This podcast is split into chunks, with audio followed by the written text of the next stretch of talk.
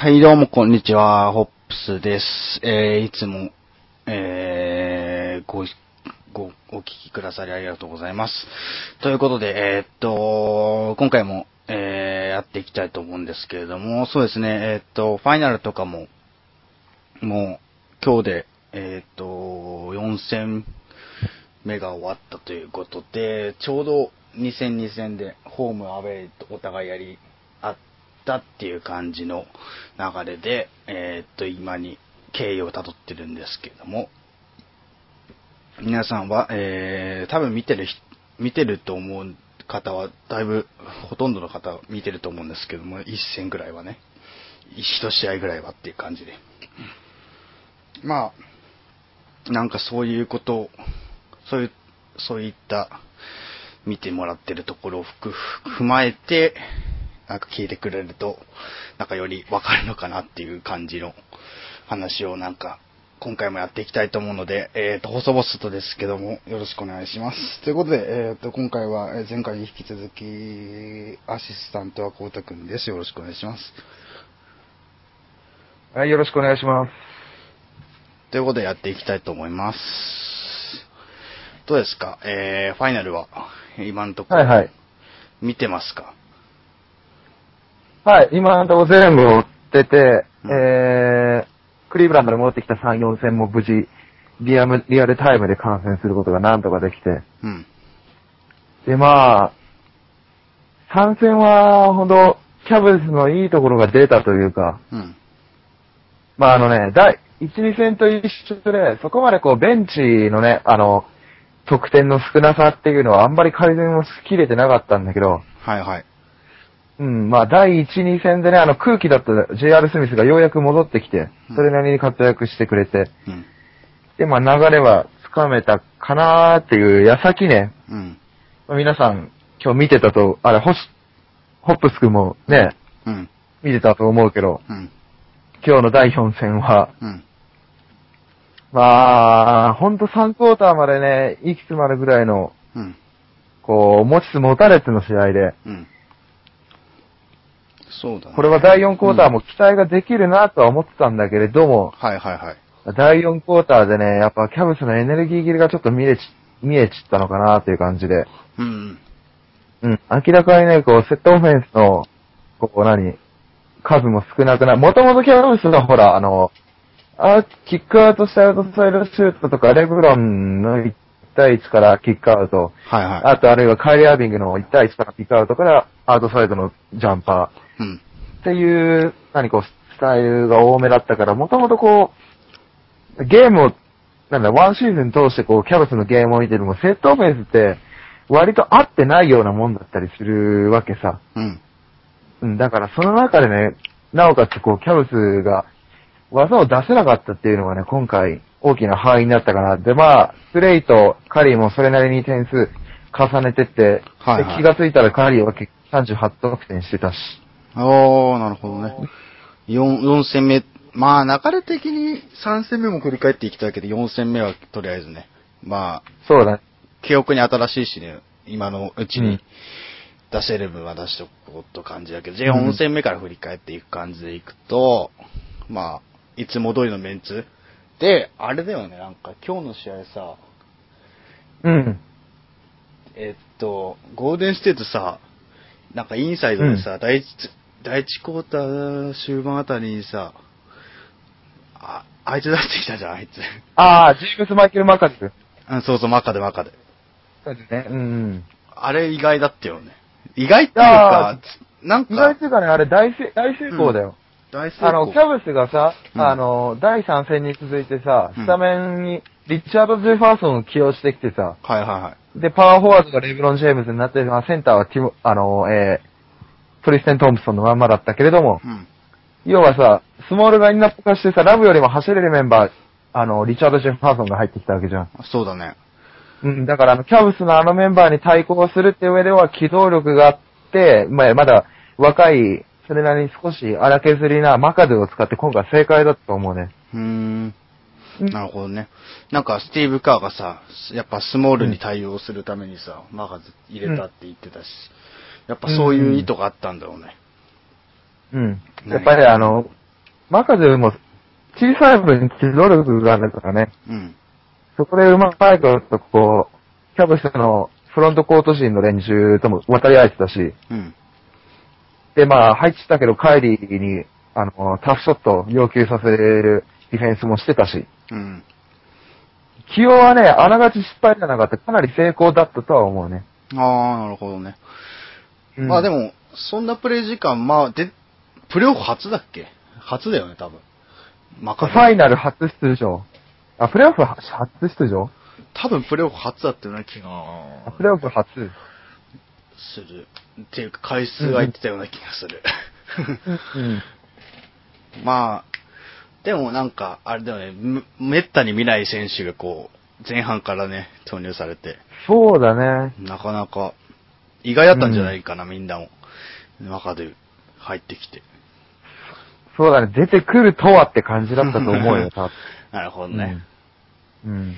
まあ、っていう感じでなんか、まあ前半はいろいろと均衡してね、感じでほとんどお互い、うん。うん。なんか、まあ、キャブス若干なんか押されてたなって感じがしたけど、見てて。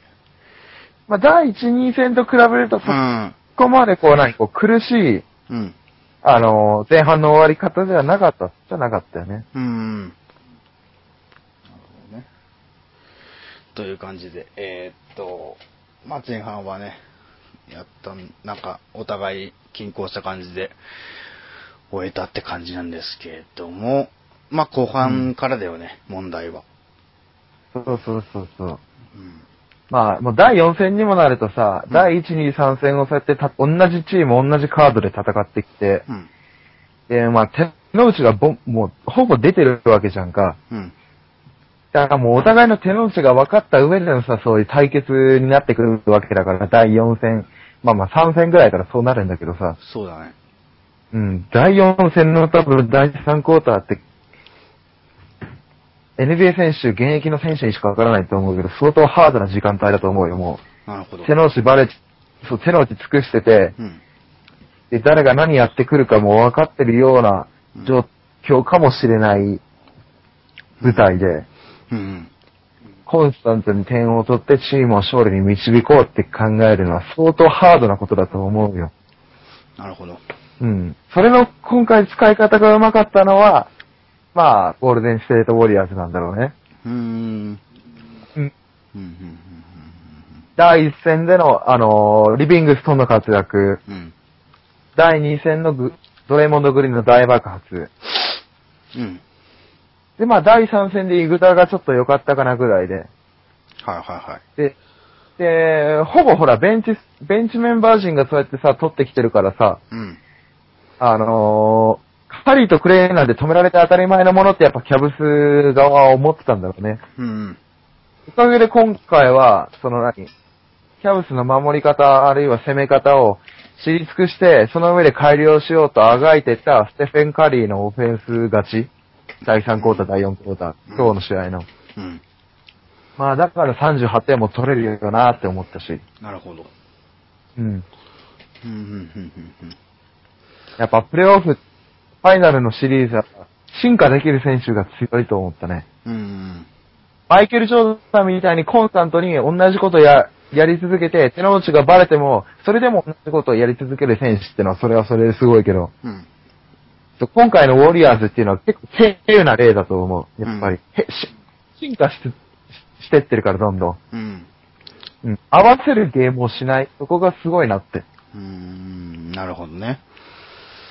うーん。まあ、試合を重ねるごとにね、どんどんと、なんかいろんなね、なんかパターンがね、出てくるし、うんウォリアーズっていうチームは。うん。本当えー、なかなか近年まれに見る、なんか珍しい、珍しいっていうよりもなんか新しい形のチーム。新しい。ね。うん。と思いますね。まあ、なんか、でも試合通してキャブス側もなかなかさ、あれじゃない？トリスタン・トンプソンとかだいぶ活躍してなかった。リバウンドとか前半から。そうだね、あのー昨年のシリーズに続き、やっぱリバウンド、トリステン・トンプソンは強いね。本当に。あー、なるほどね。ううんん。なんだろう。読みがいいのかね。そうなんじゃない？うん。落ちてくる場所が見えてるのか何なのかよくわからないんだけど。感覚的なリバウンダーとしてさ、やっぱりうんわかるんじゃないかな、その嗅覚みたいなものがあって。トレインさうんん、トンプソン自身にも。うん。そういうのがあって。第1クォーターのだうんって、今日の試合、第1クォーターリバウンド5本のうちオフェンスリバウンド5だからね。ええなるほどね。そう、スタッツから見るとそういう風なことわかるっていうね。うん。そうそうそうそう。いや、恐ろしいよ、ほんと。いやーうん。まあでも、まあ試合結果的に言うと、まあ、まあ、キャ、まあもう見てると思うから言うけど、キャブスがね、まあ負けちゃったという、まあ逆を言えばウォリアーズが勝ったっていうことなんですけども、うん。まあ、それで今、まあ、今日はウォリアーズが勝って3勝目そうだ、リーチだね。リーチが勝っていったということですけども、さあ、ここからどうするキャブスって感じですよね。そう、オークランド戻るからね、またホームの勢いに潰されないようにすればうん。いけるかと。で、逆にウォリアーズはもうこのまま流れに乗って、うん。アウェイで勝てたっていう自信を胸にオークランドに戻って、うん。やることやれば、うん。チャンピオンになれるのかなと。うん。うん。なるほど。えー、まあ、まあ、じゃあ、まあ、でも第3戦はさ、キャブスが取ったじゃん。うん結論から言うと。まあ、み、うんみんな知ってると思うし、えー、結構、気合入ってたよね、あれは。第3戦はまあ、ホーム、クイッケンローズアリーナが戻ってきたしね。うん。うん相当気合入ってたよね、あれは。気合入らないとダメだよ、やっぱり。うん。あれこそまさに、キャブスのなんか本来やりたいことが出てたっていうか、うん。全体通して良かったゲーム。キャブス側からすると良かったゲーム。まあ、ウォリアーズ側からすると、バスちょっと、ケットボールできてたよね、ちゃと。うんん。ちょっと勢いに飲まれたっていうか、うんキャブスの勢いにちょっと食われ、まあ、食われたっていう言い方はおかしいけど、まあ、とりあえずなんか、攻めあぐねて、ちょっとうん。抑えきれなかったっていうところが見えたけど、でも、まだそれでもいっぱいしかしてないっていう状況だからね、今。うんそれでもだから。それでもね、修正してきたよね、うまいこと。本当に。うん。うん。てか、アウェーで勝っウォリアーズの立場から言うと、アウェーで勝ったって結構でかいよね、今回。今日のでかいでかい。でか相い当でかいよね。そしてリーチをかけてうんホームに戻るっていう。うん。相当ななかなかの、えー余裕とか、えーなんかそういったものが出てくると思うし、また次の試合でも、そうだね。このままの感じでいけば多分思い、いけるとか、そういう風ななんか勢いにもね、繋がると思うし、うん。ぜひぜひ。まあ、ウォリアーズはね、あの、前回のサンダーのシリーズで、うん。第1戦目でもういきなりホーム落としちゃってるからさ、うん。うん、やっぱりホームはまず勝ち切って、あれ、アウェイは、サンダーがやってきたように、うん。観客黙らせるぐらいの勢いでやってやろうっていう思いで多分、うん。プレイしてたんじゃないかなーって。うん。なるほどね。ホームで勝つことだけが全てじゃないからさ、アウェイで勝ってやっぱりなんぼだし、うん。そうやってスイープできるチームはできるし、やっぱり。うん。うん。うん、なるほど、なるほど。ということで。そういうことだよねえーぜひぜひ実戦、次の試合以降もチェックして、えー、見てもらう。でも、平日になっちゃうもんね、こっからはまた。で、そう、そうだね。社会人の皆さん、学生の皆さんはちょっと、なかなかね、よ録画とか、厳しいかな。うん、録画とかして見るしかないっていう状況になると思うけど。学校にはちゃんと行きましょ まあでも 学校で見る分はいいよ。学校で見る分はいい。いいよ。あの、授業が空きの時間とかだったら全然いいけど、うんあの、単位落としてろくなことなんないからね。いや、落とす前提が悪いでしょ。まあまあまあ、落とす前落とす前提の話はちょっとまずいでしょ。まあ、とりあえず、取る前提だからね、みんな。ある程度。そうそうそうそう。まあ、とりあえず、あの、まあ、高校生とかも今最近は、なんかツイッターとかでやってる人も多分かなり増えてきただし、なんか NBA の、なんかそういうアカウントを持つ人とかも結構増えてきたなっていうふうに最近思うんですけども、まあ、ぜひぜひ若い力っていうか、新しい世代とかが、なんかそういうふうになんか興味を持ってくれると、なんかいろいろと盛り上がる、盛り上がるしね。日本リーグとかもすごい盛り上がってるしね。なんか、うん。9月だっけ、開幕。確か。B リーグ。B リーグ。B リーグ、そう。そうだね、確か。うん。いや、早いもんだよね。そうだね。うん。まあ、っていう感じで。まあ、なんかいろいろバスケ熱自体も、なんか、盛んになってきてると思うし、前に比べたら、うん数年前に比べたら。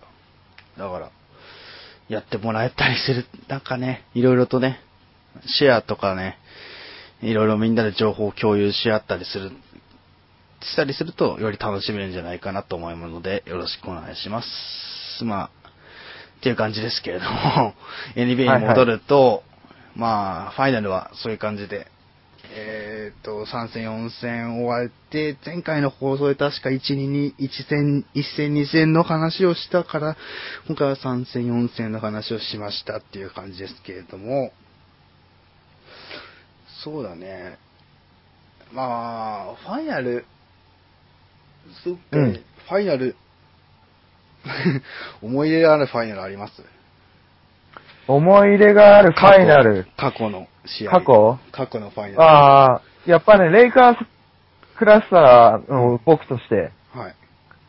言わせていただくと、やっぱりね、すごい感動的なのは、感動的っていうか、あ、よかったよなって思うのは、あのーセルティックスのリベンジを果たした2010年ファイナル、レイカーズの。はいはいはい。レイカーズとボストンのシリーズ。うん。あー、あの年はやっぱりこう、1年越しにリベンジ。はいはい。で、セルティックスもメンバーを強化してきてきた上での対決うん。だったわけだからね、うん。あのシリーズはすごい思い入れが深い。で、アリーザがいなくなって、その代わりに、あの、メタワールドピースが来て、はいはい。で、ちょっとほら、メッタも、なんだろう、ピークを過ぎてた、過ぎてきてた時期だからさ、うんうん。すごい心配はしてたんだけど、うん。うまいことフィットしてくれて、うん。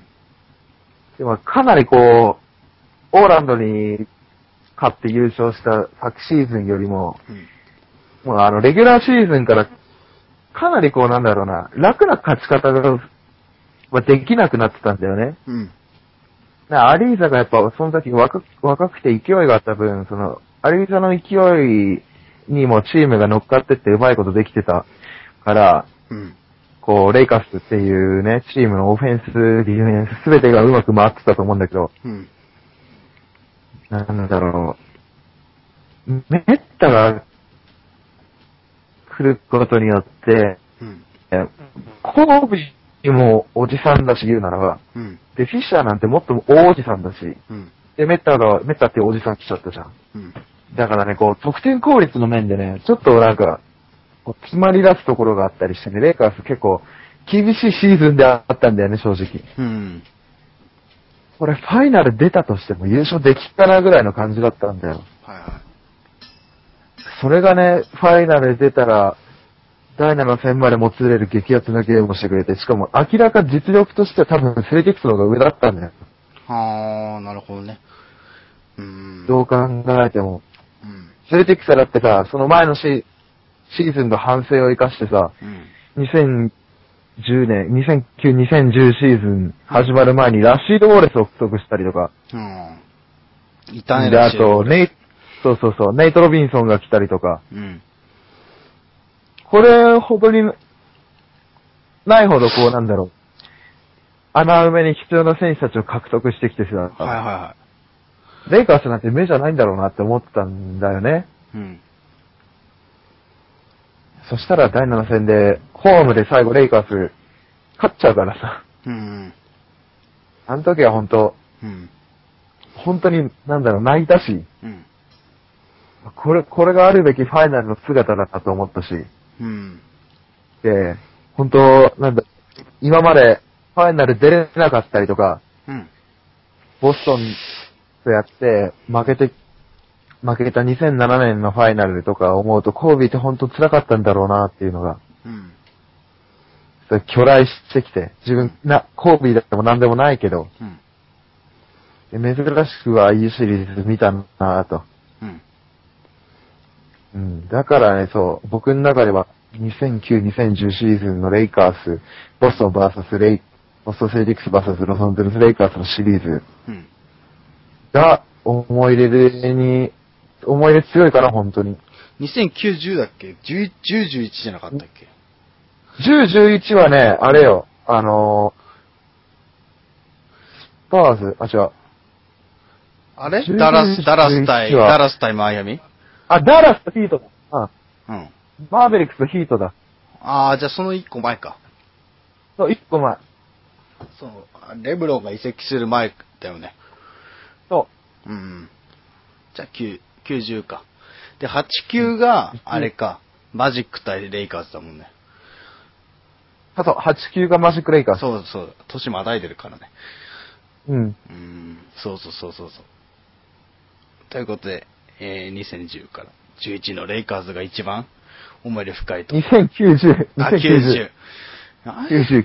ちょっと待って、なんだろう、この、頭が働いてない状態は。2000、2000、90だよね。9から2010。そうだよね。いや、うんいや、ちゃんと分かってますよ。覚えてますよ、僕だって。うん。僕だってそんな、ちゃんと見てますから、継続的に NBA は。あ、本当に。見てるよ、そりゃ。見てなきゃ、見てなきゃ、ポッドキャストやんないっしょ。何様だ、お前ってなるでしょ。ちょっと疑、ちょっと疑ってみた。あ、本当に。ちょっと、ちょっと何してんのってなるからね。そこはね、そこは見てるよ。み、見て、なお、なおかつうん、見てなかったらホストとしてやばかったよ。うん。見てるし、なおかつ好きだからやってるわけだってさ。よかった。大丈夫だよ。結構、スローバック系は、あれだよ、年は覚えてないかもしれないけど、ちゃんとレ、試合とか、記憶には残ってるわけね。記憶にははっきりと残ってるから。あの時うんあの試合だなとかっていうのは覚えてるから。いやー、なるほどね。という感じで。まあ、じゃあ俺の、俺側から行く？俺、俺の思い出のファイナル。なうん。思い出のファイナル。あ、俺分かった気がする。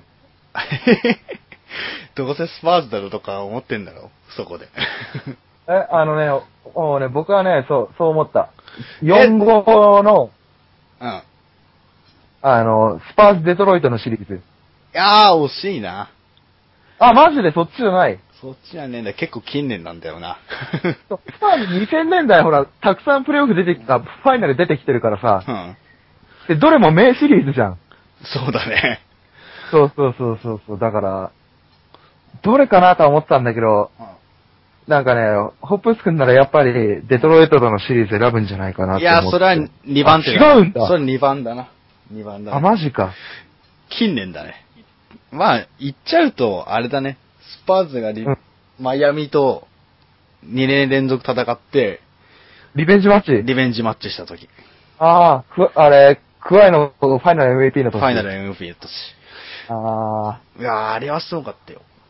あれあ、は強かった、ただただ強かったよ、本当あの時。ぜ前年もね、その前の年もね、スパーズ有利だったんだよね。前年も強かったよね。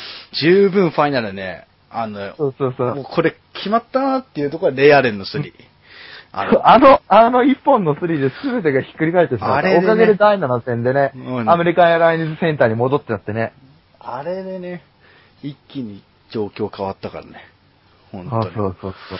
そのリベンジマッチをね、して、なおかつ、若手の、若、当時まだ若手だった22歳だか、だったような気がするけど、うんレナードが、ね、うんディフェンスでレブロンをね、守って、ファイナル MVP 取るって、そしてさらに、未来のフランチャイズプレイヤーにレナードがなりつ、なってもなってるっていう状況、うんあの状況を嬉しがらないスパーズファンはいないでしょうね。多分。いや、いないよ。あの状況はね。前年にも増して、オフェンスのパターンも増えてったしね、クワイがそうだね本当に。そうだね。つか、レナード自身は、ほんと毎年毎年、なんか、バリエーション増えてるし、プレイスタイルとかも結構いろいろと多様になってるし、うん。なかなか、すごい、歴史に、フランチャイズの歴史に名を残すでしょう、確実に。ね、このままい。あれだよね、も、もともとクワイってルーキー入、ルーキーで入ってきた時は、オフェンスよりもマジでディフェンスうん。の比重に、ディフェンスに比重を置いてる選手だったよね、かなり。1年目とか2年目とか、本当ディフェンスをば、を買われて、入ってきて。ああ。まだその時は、うん。パーカー、ダンカンあたりもが点取れてたから、そうだね。まだビッグあれだったん3だ。そも、こまでクワイに頼る必要がなかっうんたじゃなかったんだよね。オフェンス面では頼る必要なかったっていうか、頼らなくても、なおかつあい、えっ、と、ダンカンとかパーカーとかジノビリとか、えっ、と、うんいいたし、全然健在だったし、まだ実力的にも。うんうん。だから、レナード自身もね、なんかまだ、俺はまだ、スタープレイヤーにならなくてもいいやとかっていう、多分、ね、真相心理的なものがあったんじゃないかな。ねうんでもそれがさ、次は俺の番だぞと、なるじゃん、うんそのあのファイナルで。レブロンを守るぞと。なおかつ、オフェンスでも頑張って、ね、なんかバリエーションとか、増やして外角からのシュートとかもね、結構、ミドルレンジから、あそこら辺からかな。ミドルレンジスリーポイントの確率ぐんと上がってきたって、本当に。ああ。うんまあ、あの、マイアミに第7戦までもつれて負けたシリーズからだけどさ、うん。オフェンスでレナードのフローターが怖くなり始めたよ、ほんと。あー、なるほどね。あいつのフローターは武器だと思ったよね、ほんと。ううん。ん。あんだけ長くてさ、うん。2メーター 1? うん。あそん2メーターぐらいあるね1のササイズで、うん。フローター打たれちったらたまんないよね。そうだね。なおかつ、スタープレイヤー守ってくるわけでしょ。スタミナも半端ないよね。そのう、ん。一試合通してオフェンスもディフェンスもやり尽くすっていうさ。うーん。そういうところで本当に恐怖でしかないじゃん。敵チームからしたら。うん存在が。まあ、うん本当ダンカンの後釜、後釜でも今、まあ、あれか、オルドリッチがちょっと入ってきて、ねちょっと、また状況変わったけど、うんうん。まあ、フランチャイズ的なものとしては確実にあそこで、ね、レナードに、これからの、なんか軸、ね軸として立てていく選手としての芽生えが出たと思うし、やっぱあのシリーズはね、うん。いい例、いい例をし敷いてもらったよね。ダンカンとかパーカーがさ、高齢化してたってさ、うん。ファイナル何度も経験させてもらって、まあ負けた年もあったけれども、うん。若いうちにもうファイナル2度か、うん。2度経験させてもらって、で、ファイナル MVP 獲得して、はいはで、まあ晴れて今年は、M、あの、オールスターもずれたしね、い。うん。そうだね。どんどんレールが敷かれてってるようで、ならない。あと、ディエンシュファーストチームあ、違うディエンシュオちゃんブザイヤーかと。、ちゃんとファーストチーム入ってなかったっけ？今年。あファーストチームも入ってたし、そうだね。あのー、最優秀れてって、最優秀守備選手賞うん。もう取ったし、相当だよね。もううん。リーグ的にも、リーグ的にも将来の、なんて言うんだろう、顔になり、まあ、カリーっていう絶大的なさ、今、いるけど、うんスタープレイヤーが。うんで、も、その、後ろにつく感じだけど、レナードもね、まあ、じ地味ながらも支持者はお多くなりそうな気はするよ。じわりじわりとね、そうそうそうそう。人人気っていうよりもなんか、実力を伴って、ちゃんとうん獲得、ファン層を獲得してるっていう感じで、うん。いいですよね。なかなかあのシリーズは。いや、てか、マイアミとスパーズの試合で悪い試合はないよ。すべて。確かに。どの試合もいいよ、本当に。マイアミが良ければマイアミがいいし、スパーズが良ければスパーズいいもん、本当あのシリーズ。マイアミファンだったら多分2006、7か、2006、7か、あ、違う、2005、6か。2005、6のあの、ダラス対マイアミ。そうだね。か、うんレブロンがファイあの、シーズン MP 取った後の優勝した年。うん。かんどっちかだよね、多分ね。うんうん。っていう感じになると思うけど。まあ、立場的なものだよね、あとはね。なんか、どのチームを支持してたかとか、どのチームに思い入れ、肩入れしてたかとか。そういったものだよね、あねあとは。えー、多分、2000、そうか、うん4号じゃなかったっけ、確か。スパーズ対デトロイトって。そう、2004号2004号では確か。うん。は、なんか、もう、好きだよ。全然。スパーズも良かったけど、デトロイトも良かったっていうね。てか、デトロイト黄金時代だったじゃん、あの時、あのあたりは。うん。あのクローズド2000好みのシリーズだよ、本当あれは。なるほど。あの時はね、あの時ダンカン MVP で、ファイナル MVP で、そうだねで、なんか、まだパーカーも若かった時だから、で、まだロバート・オーリーも元気だったと。そうだね、ロバート・オーリーいたね。うんうん。いたいたいた。どのチーム行っても結果出してくれたから、ロバート・オーリーは本当に。ビッグショットロブだもん。そりゃ。うん。決めてくれるとこは決めてくれる選手だよ、うんは。本当に。デトロイトでも一本あったもんね、すごいの。うん。あれ何戦まで、何戦まで行ったんだっけ ?6 戦だっけ？あれ？何、何そんぐらいかな。4人ぐらいだよ。え、でも、スパーズが割と結構早めに決着つけたイメージがある、あの、あのシリーズ。あのシリーズは、多分、まあ、何うん戦、四多分4人ぐらいやったと思うけど、そんなかね。うーん、多分6戦ぐらいまで行ったっていう。それが5 4-1か。どっちかだったとうん思ううんうんうん。まあ、とりあえず、あのシリーズもなかなか、黒と好みで。てか、なんかうん、どの、あの時もどっちもロスター良かったもんね、本当に。まあ、ベストメンバーだよ、どっちも本当に。うん。まあ、スパーズはなんか、時代に適応しながらどんどんメンバー、うんいろいろ変えてったりしてるけど、あの年、うんうんうんあの、あの時代の風、なんて言うんだろう、ふなんか、風潮みたいな感じでは、いいし、いぶし銀の選手たちばっかり集めて、そうだよね。感じだよね。うん。なるほどね。2004号は2番目でした。なるほど。ということです。ファイナル、ファイナルに思い出。あ、じゃあ、いや、4号いいうん一番かと思った、ほんと。4号、そこで4号って言ってもさ、うん。あれかな。なんか、逆にひねくれてるかなっていう。あ、そう？純粋に楽しかったのって考えたら、やっぱ近年の、うん近年でしょ。その。新しい。てか、なんか、うーんど、昔のスパーツと今のスパーツどっち好きって言われると、どっちも好きだけど、うん若干今の方期待してるみたいな。期待度があるから、うん。今の形を作ってくれたし優勝したシーズンって思ったらあれかな。で、うんうんうん今年は、今年いけると思ったんだけどな、カンファレンス。なあ、ほんと。ね。それなんだよな。いや、若さの壁にやられたね、本当に今回は。うんまあ、サンダー強かったからね。サンダーが強かった。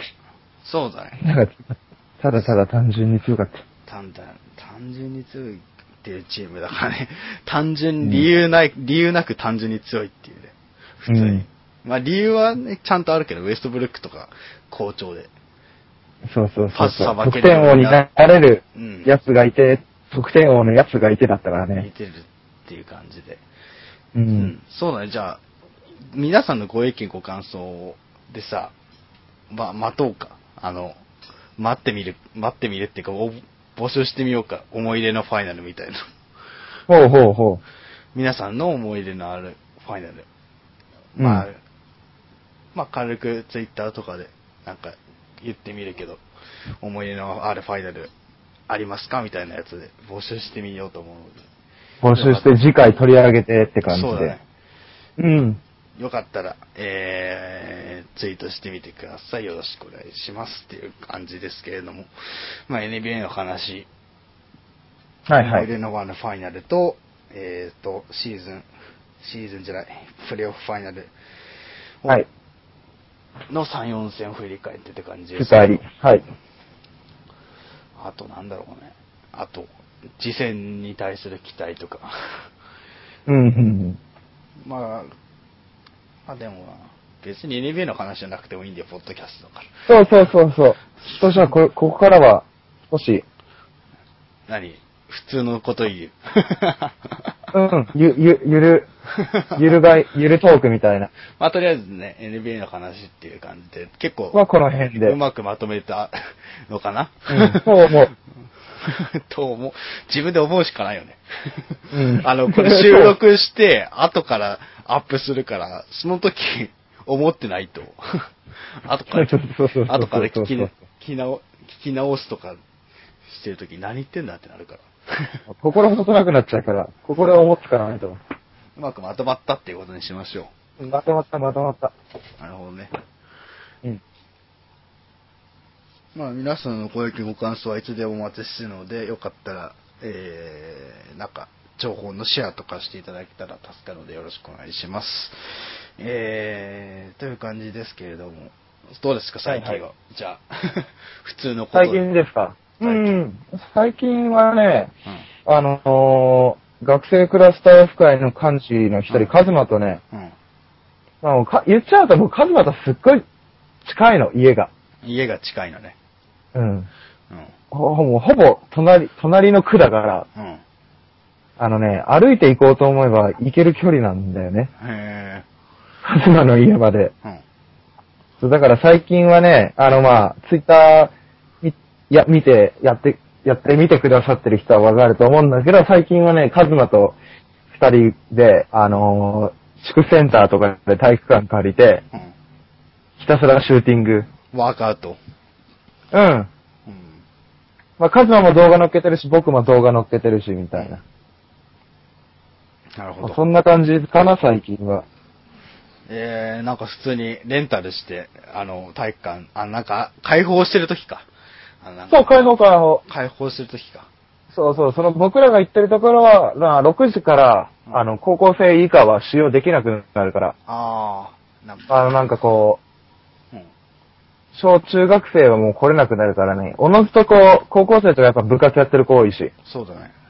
で、大学生、社会人っていうのもまあ時間取れない時、ところもあったりする中で僕らはそうやって穴場をなんとか見つけれて、うん。うん。でね、まあ淡々とやってるね、今のとこ。なるほど、なるほど。うん。どうですか？えー、バスケ楽しいですか、やっぱり？いや、楽しいっすよ、やっぱそれは。やっぱり、何、シューティングししてん、してんの？そう、シューティングで、うんあのね、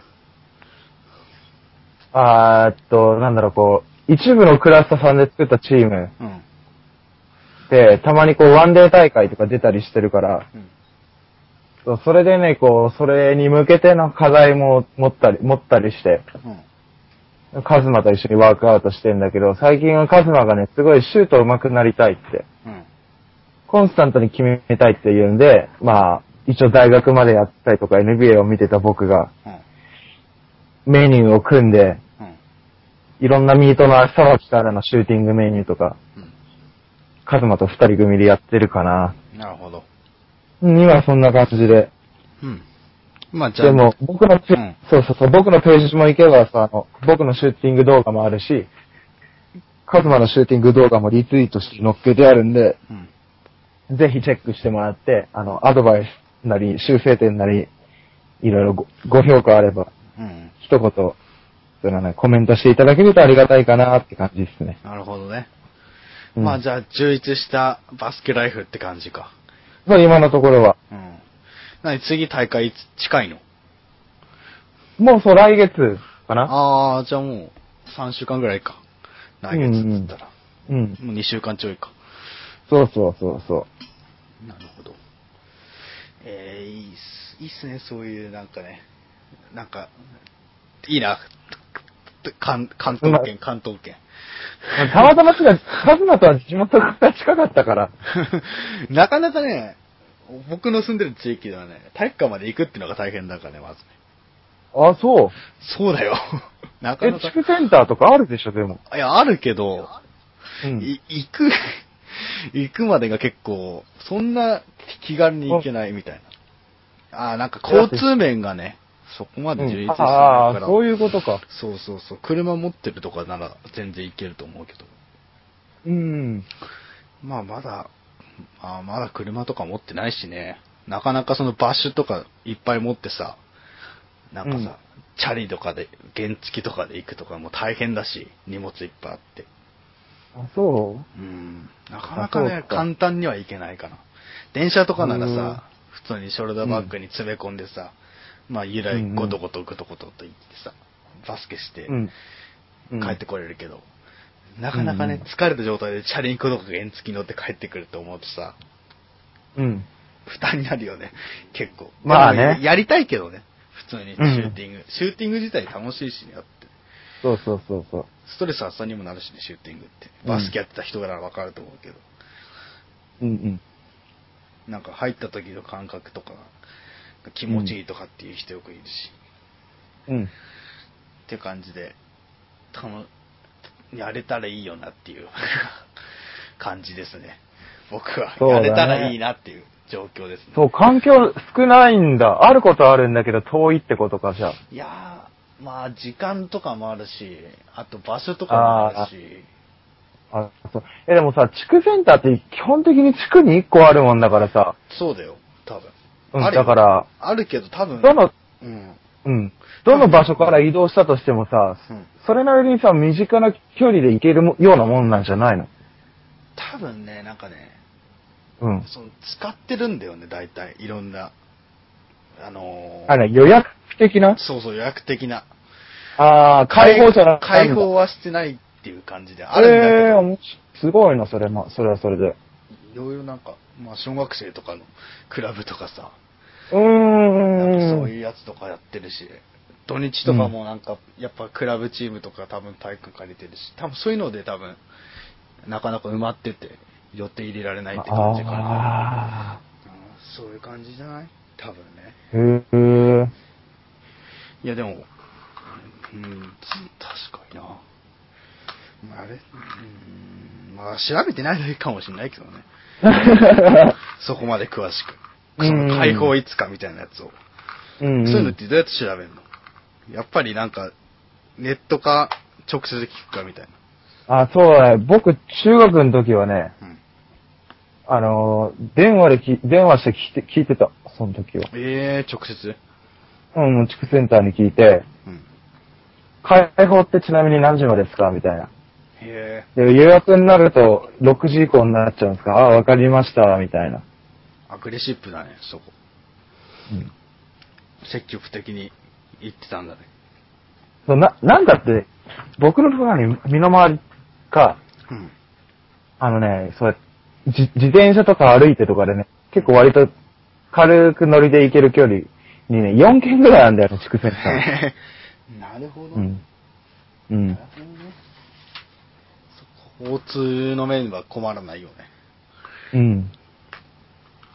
なるほど。そう4軒ぶっ通しで聞いて、うん。で、6時以降、まあ、開放ありますね、みたいな。あ、うんいやったー、みたいな。なるほど。それでトレーニングしてたとか。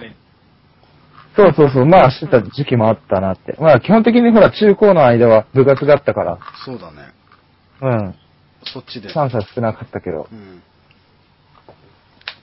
まあ嫌でも部活やってればね、バスケ漬けになるし。そうそうそうそうそう。じゃあ日本バスケってさ、高校バスケってもう相対じゃん。多分。見てる？あ、あー情報追ってる？情報追ってる？僕？うん。なんか、もう追ってない。俺も 覚えてないんだけど、なんか能代が負けたっていうのは見た。え、え、何？要はそれはさ、うん。あのそれはもうインターハイ出相ない対。、インターハイ予選でしょ？そうそうそう。えっと、能代は秋田県？秋田県。、秋田県。秋田県ってなると、えーっと、東北地方の予選になるの？いや、県予選。秋田県予選？秋田県予選。あ秋田県予選で負けたんだ。そうそうそう。あれ？ー、どこ県、どこにも。なんか、平成だっけ？平成高校。うん、うん。多分新しいチームだと思うけど。えー、負けたっぽいよ。マジかよ。まさかね、なんか56あの年だから連続で優勝してたうのをんうん。途絶えたってなんか記事で見て。なるほど。な本当の能代が。るほど。えー、そう、そうだね。日本の高校バスケはもう夏、総体だからね、インターハイだからね。うん。なかなか。日本バスケも盛んになってきたし、盛んになっね。てきたっていうか、盛んになり、ならなきゃダメそう、B リーグになる、なるし。うん。ダメだよね。そこはちゃんとうん ダメだと思う。うん。アップ、なんかプロモーションとか一般版やってって、そうそうそうそう。新しい層を獲得していくみたいうん。な感じをうん。やっていかないとダメですよで、国内選手でさ、ね。うん。頑張らせるのもいいと思うけど、うん。もうちょっとさ、もしかしてなんか NB、元 NBA 選手連れてくるとか？あ、そう、そういうことじゃなくてさ、うん。あの、元 NBA 選手なんてもうほら、向こうで散々大金手にしてるから、そうだね。日本でそんなさ、小銭みたいな額かけてもって話になっちゃうじゃん？はいはいはいぶっちゃけた話。そうだね。あの、元 NBA 選手とかじゃなくていいから、うん。NBA に行けなかった連中あとかでいいからさ、もっと、あのーその国内選手をほとんどにして、うん今ほらあれじゃん、あのー外国籍選手は、うん on the court one、ベンチに one っあ。うん。二人まで。いう、そうそうそう、二人までっていうさ、あーこうこう、方針でいるけどさ、うん。なんか、もっと活発化するならさ、うん。ほんと BJ リーグみたいにさ、うん。ももう少しね、増やしてもいいんじゃない？増やして。あといや、あと二人ぐらい。ゆとり持った方がいいと。もう少し。そうそう。で、うんあの、BJ の時はさすがに、あれよ、BJ の時外国人登用人数、確かね、 on the court 2、なん on the court 3、し試合、第4クォーターとかだけ変わるみたいな。一人までみたいな。あへえ、あの、それややこしいから、そうそう、ややこしかったんだよ。うん。だから、どのクォーターも。どのクォーターも on the court 2でいいと思うけどね。えー、なるほどね。そういう感じで。だって NBA、だ NBA だってさ、うん。あれじゃん。うん。あのー、多国籍選手どれだけいると思ってんだって。なるほどね。スパーズ スパーズだってねす。ごかったじゃん。確か10、10人いかる、いくいかない。9、8、9くらいいたよ。そうそうそうそう。で、ミネソタとかも結構コンスタントに外国籍の選手取ってるしさ。うん。今どのチーム見てもさ、外国籍選手なんてさ、さ3人か、多いとこは、まあ、すっごいいるけど、少なくともまあ3、4人うん。いるじゃん。いるよね、アメリカ外の選手は。そうそうそう。でさ、ユーロリーグもそうだよ。中国、中国リーグだってそうだもん。CBA もそうだし、ユーロリーグだってそう。うん。うん。あの、地元出身の選手もいるけど、うん。あれ、少なくとも4人ぐらいはいるんだよ、やっぱがか外国籍選手、ワンチームに。うん。それを考えるとさ、まあ、帰化させるっていう方法もあるとしても、うん。日本少なすぎじゃないって、ちょっと。うーん、確かにね。うんうん純粋なか外国籍選手、もうちょい入れてあげても別にいいと思うんだよね。もっとより活発に、積極的に。海外でプレーしてる選手を取り入れると。そうそうそうそうそう。そしたらさ、もっと日本人選手、ハングリーになんじゃないのって。ああ、なるほどね。今でさ、ハングリーだと思うよ。ただ、うんもっとさ、外国の練習に負けるわけにいかねえって。うん、うん、なるほどね。言いたいことはすごいわかるよ。うん。なるほど、なるほど。ああ、確かにな。確かに日本人のなんか、その、日本人プレイヤーがさ、なんかさ、ファン層もそうだけど、そのプレイしてる側からする、しても、外国人いると、底上げになるしね、多分ね。その、うんそれぞれが。もっとやらなきゃなっていうところとかで。うん。まある意味、こう、人間、人数制限か、うん。を持たせてる時点でさ、うん。少なくとも鎖国だとは思うんだよね、だから。あうん。敷居が狭いんだよ。あ、なるほどね。うん。もう日本経済の話になってくるね、こっから。うん 日本、敷居が狭いんだよ、どうしても。日本経済とか日本社会の話になっていくけどうん。確かにね、鎖国的文化はと途切れないからね、日本っていう国は。閉鎖的だからね、日本人のね。それはあれだよ、やっぱさ、うん。母国民はさ、母国民の誇りを持ってさ、うん。やってほしいのはわかるよ。どの国だってそうだよ。オリンピックになるとさ、母国民の選手がさ、メダル取ってくれたら嬉しいよ。うん。だけどさ、あの、外国籍選手ととってさ、どれだけレベルが違うかっていうのを痛感しなきゃいけないのもさ、うん。え？わかるでしょ？スポーツ大事じゃん、それって。スポーツやってたらさ、やっぱ闘争心だよね。活気出させるのって。それを、二度なんか変わってちゃダメじゃん。そうそうそうそうそうそう。わかるわかる。やっぱバスケやってた時とかもさ、どんどん上の大会に行くほどさ、闘統率に出さなきゃさ、うんやっていけないじゃん。うんうん。それと同じだ区よ。内のさ、うんそうそうそう、中高の時の練習試合とかと一緒で、区内のさ、うん。あの、何、区内うん。のとさ、試合やるだけでさ、うん。あの、県外の選手たちのレベルなんてわかんないわけよ。うん、わかんないよ、本当に。そうそう、それと一緒よ。B リーグも結局。うん。もうちょい外国籍選手入れていかないと。まあ、日本人選手が外国出れない分ね、もっと取り入れた方がいいよね。そうそうそうそうそう。なかなか出、出ないもんね、日本人選手って本当に。出たからないのかなあれって。どうなんだろうね。まあ多分、うん。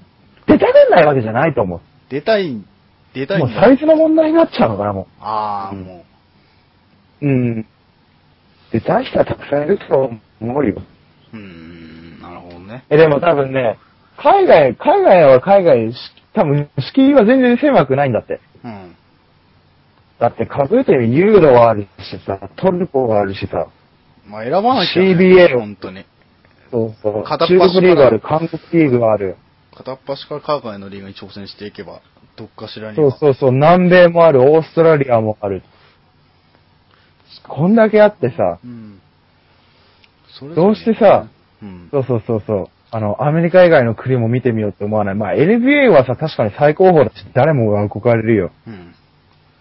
たださ、その国以外のさ、ところでプレーするっていうこともさ、うん。話題になるじゃん。そうだね。少なからず何かしらの話題にはなるよね。そうそうそう。将来明るいじゃん、そっちの方が。なるほど。そのなんかコツコツと、コツコツとし、なんかやってった方が。そうそう。で、日本国籍のまんまでいいからさ、うんオリンピックの時だけ日本に帰ってきて代表としてプレーしてくれるっていう感じでいいしさ。うん。うん。そういうやり方でもいいと思うんだよね。なあ、なんか、日本人ってちょっとやってちょっと帰ってくるよね。すぐに。うん。な、うんん、なんでなんだろうね。やっぱ痛感して帰ってくるのかな、すぐに。わかんない。そういうことじゃない？うん。なんか、ちょっとプレイしたと思ったら、ちょっとすぐに帰ってきるじゃん。本当に。そうそうそうそうそうそう。そこをもう少し、ね、粘っていろんな、またここが、ここのリーグダメだったら、じゃあ、ここのリー国のリーグに挑戦してみようみたいなうんうんうん。感じでやっていけばいいのかなと。うん。じゃあ、それすると、やっぱ、教育からだよね。本当に。若い世代にそうだね。若い世代の教育からし、なんか、なんかつうんだろう、国際的にやっていかないと、うん多分、なかなか早い段階でそれ気づけないよね。うん。うん。そう、もうね、いつまでもね、うんあの、大和魂、大和魂言ってたらダメ。わかる、それは。うん、大事だけど。それはわかる。大事だけどうん、すごい大事だけどさ。母国愛持ちすぎちゃダメっていうね。うん。やっぱ日本人らしくいなきゃいけないっていうなんかさ、社会的風潮ちょっとさ、あんま俺好きじゃないの？うーん。てか好きな人結構いないと思うよ。うん。アンドレ・ブラッチだってわざわざ母国うん。をさ、うん。投げ出してまでさ、今さ、CBA でプレイして、なおかつ国籍はフィリピンだからね。うん。ああ。で、それにあれもそう、クリス・ケイマーもそう。ああ、クリス・ケイモン。ああ、母国にも誇りはあるけど、うん。代表で、あの、貢献したいがために、うん。わざわざ同一国籍取って、うん。ノビツキーと一緒にオリンピック出たりしてるし、うん。うん。そういう選手がいるんだからさ。そういう感じで追随していけと、うん日本人も。そうそうそうそう。なるほどね。えーなるほど。そういう感じで、日本人ももう少しステップアップするためには、外国人選手をもう少し取り入れて、そうそうそうより。多くの、ね、なんか、レベル高い選手とか取り入れていくのもうん。いいのかなという感じですで。日本人、日本人プレイヤーがもっと外に出ていく意識を持ってくれればいいかな。そうだね。まあじゃあ、これからだよね。これからだよね。これから俺たちが知らないところの水面下で動いてるかもしれないしね。何かしら。そうそうそう。これからですよね、本当に。うん。その秋以降、来年以降、うん再来年以降みたいな、どんどうん毎年毎年期待度が上がっていくっていう感じで、うん。なんかどうせルールとかも変わっていくだろうしね。ルールっていうか決まりっていうか。うん。だから、まあ本当に始まっ、のが楽しみですねっていうことですよ、結論は。そうだね。うん。始まるのが楽しみっていうことですよ。まあ、もう何回、何回かやってくれば多分変わってくるだろうしね。そうだね。システムも、B リーグ自体の運営の仕方も。うん。うん。まあ今は手探りでいいでしょって感じよね。うん。ねうん、多少は。まあ、ほんと始まって、まあ国内でも多分レベル高い選手はいっぱいいるしね。逆に俺は国内で目があまり、なんか、こう学生時代に目が出なかった、目をなんかうまくこと積んでもらえなかった人とかが挑戦できるように、より多くの地域にチーム作ってほしいなって俺は思ってるけど、逆に。うんうんうんうん。そうすればさ、その学生時代さ、なかなかさ、あるじゃん、環境の問題とかでさ、あるよね。その目が、目があるんだけど、積んでもらえない選手とかいっぱいいるじゃん、コロコロと。いるいるいる。何人も見てきた。そういう人とかがさ、なんか少しでもチャンスをさ、もらえるような環境になる、なってほしいなとは俺は思ってるけどね。だから各地域にも少し精力的に多く数、数増やしてさ、まあうん運営とか大変なんだろうけど、すごいめちゃくちゃ。うんうん。一チーム運営するのにどれくらいの資金かかるかとかっていうのは多分めちゃくちゃかかるんだろうけど、うでもん。なんかそれのも踏まえてのもう少し、遠くにもさ、秋田とか岩手とかさ、うんもう。あるんだよ。すごいと思あ、プロチームでしょ？プロチームがあるんだよ。うん。だったらやれるとこなんていっぱいあるでしょ。遠くにいっぱいあるもん青森とかもあるし、福島も。うんてか全部あんじゃないかな。東北は。今、47都道府県？じゃあ東北にプロチーム、東北地あ地方に東北に？地方全部あるんじゃないかな。あ、そう、北海道はレバンガ。あ、クラブ北海道か。あれは、き実業団かな。多分。あれ、うん違うかな？プロかな？秋田がノーザン、ハピネッツ。ノーザンハピネッツ、岩手がビッグブルズ。ビッグブルズ、で、新潟が、えーっと、アル、アルビレックス BB。うん新潟はアルビレックス BB で、福島、うんファイヤーボンバーズだっけ？ファイヤーボンズ。うんうんうん。あ、ファイヤーボンズか。うん。うん。で、青森ワッツでしょ。あ、そうだそうだ。で、仙台89ナーズでしょ。うん。あ、じゃあ全部あるわ。全部あるよ。うん。だから、あ、てか、そしたらかなりもう、昔に、昔っていうか数年前に比べたらもうだいぶ、いや、環境も増えてきたよ。環境は整ってるって感じだよね。うん。関東も増えてるしね。うん。結構。関東とか、あっちの、関西の方とかも。うんうん。あと九州とかだよね、攻めるとこは。九州とか。うん。九州は強いからね。九州のバスケは強いでしょ。レベル高いから。レベル高いでしょ。うん。沖縄とかもレベル高いけど、九州も高いでしょ。うん。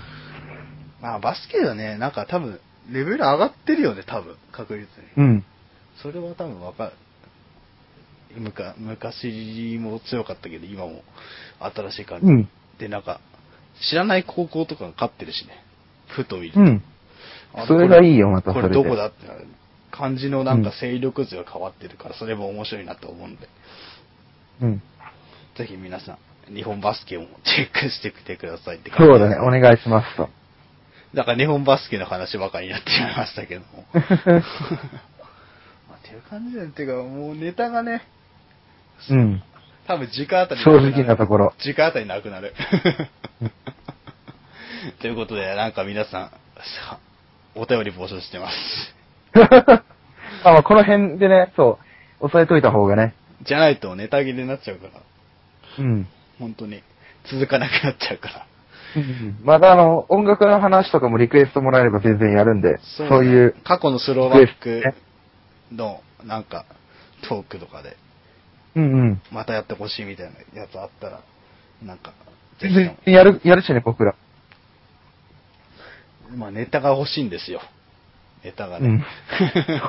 欲しいんです。ネタが欲しいので、よろしくお願いします。本当皆さんの、なんか、お力を必要としてるので、今のところ。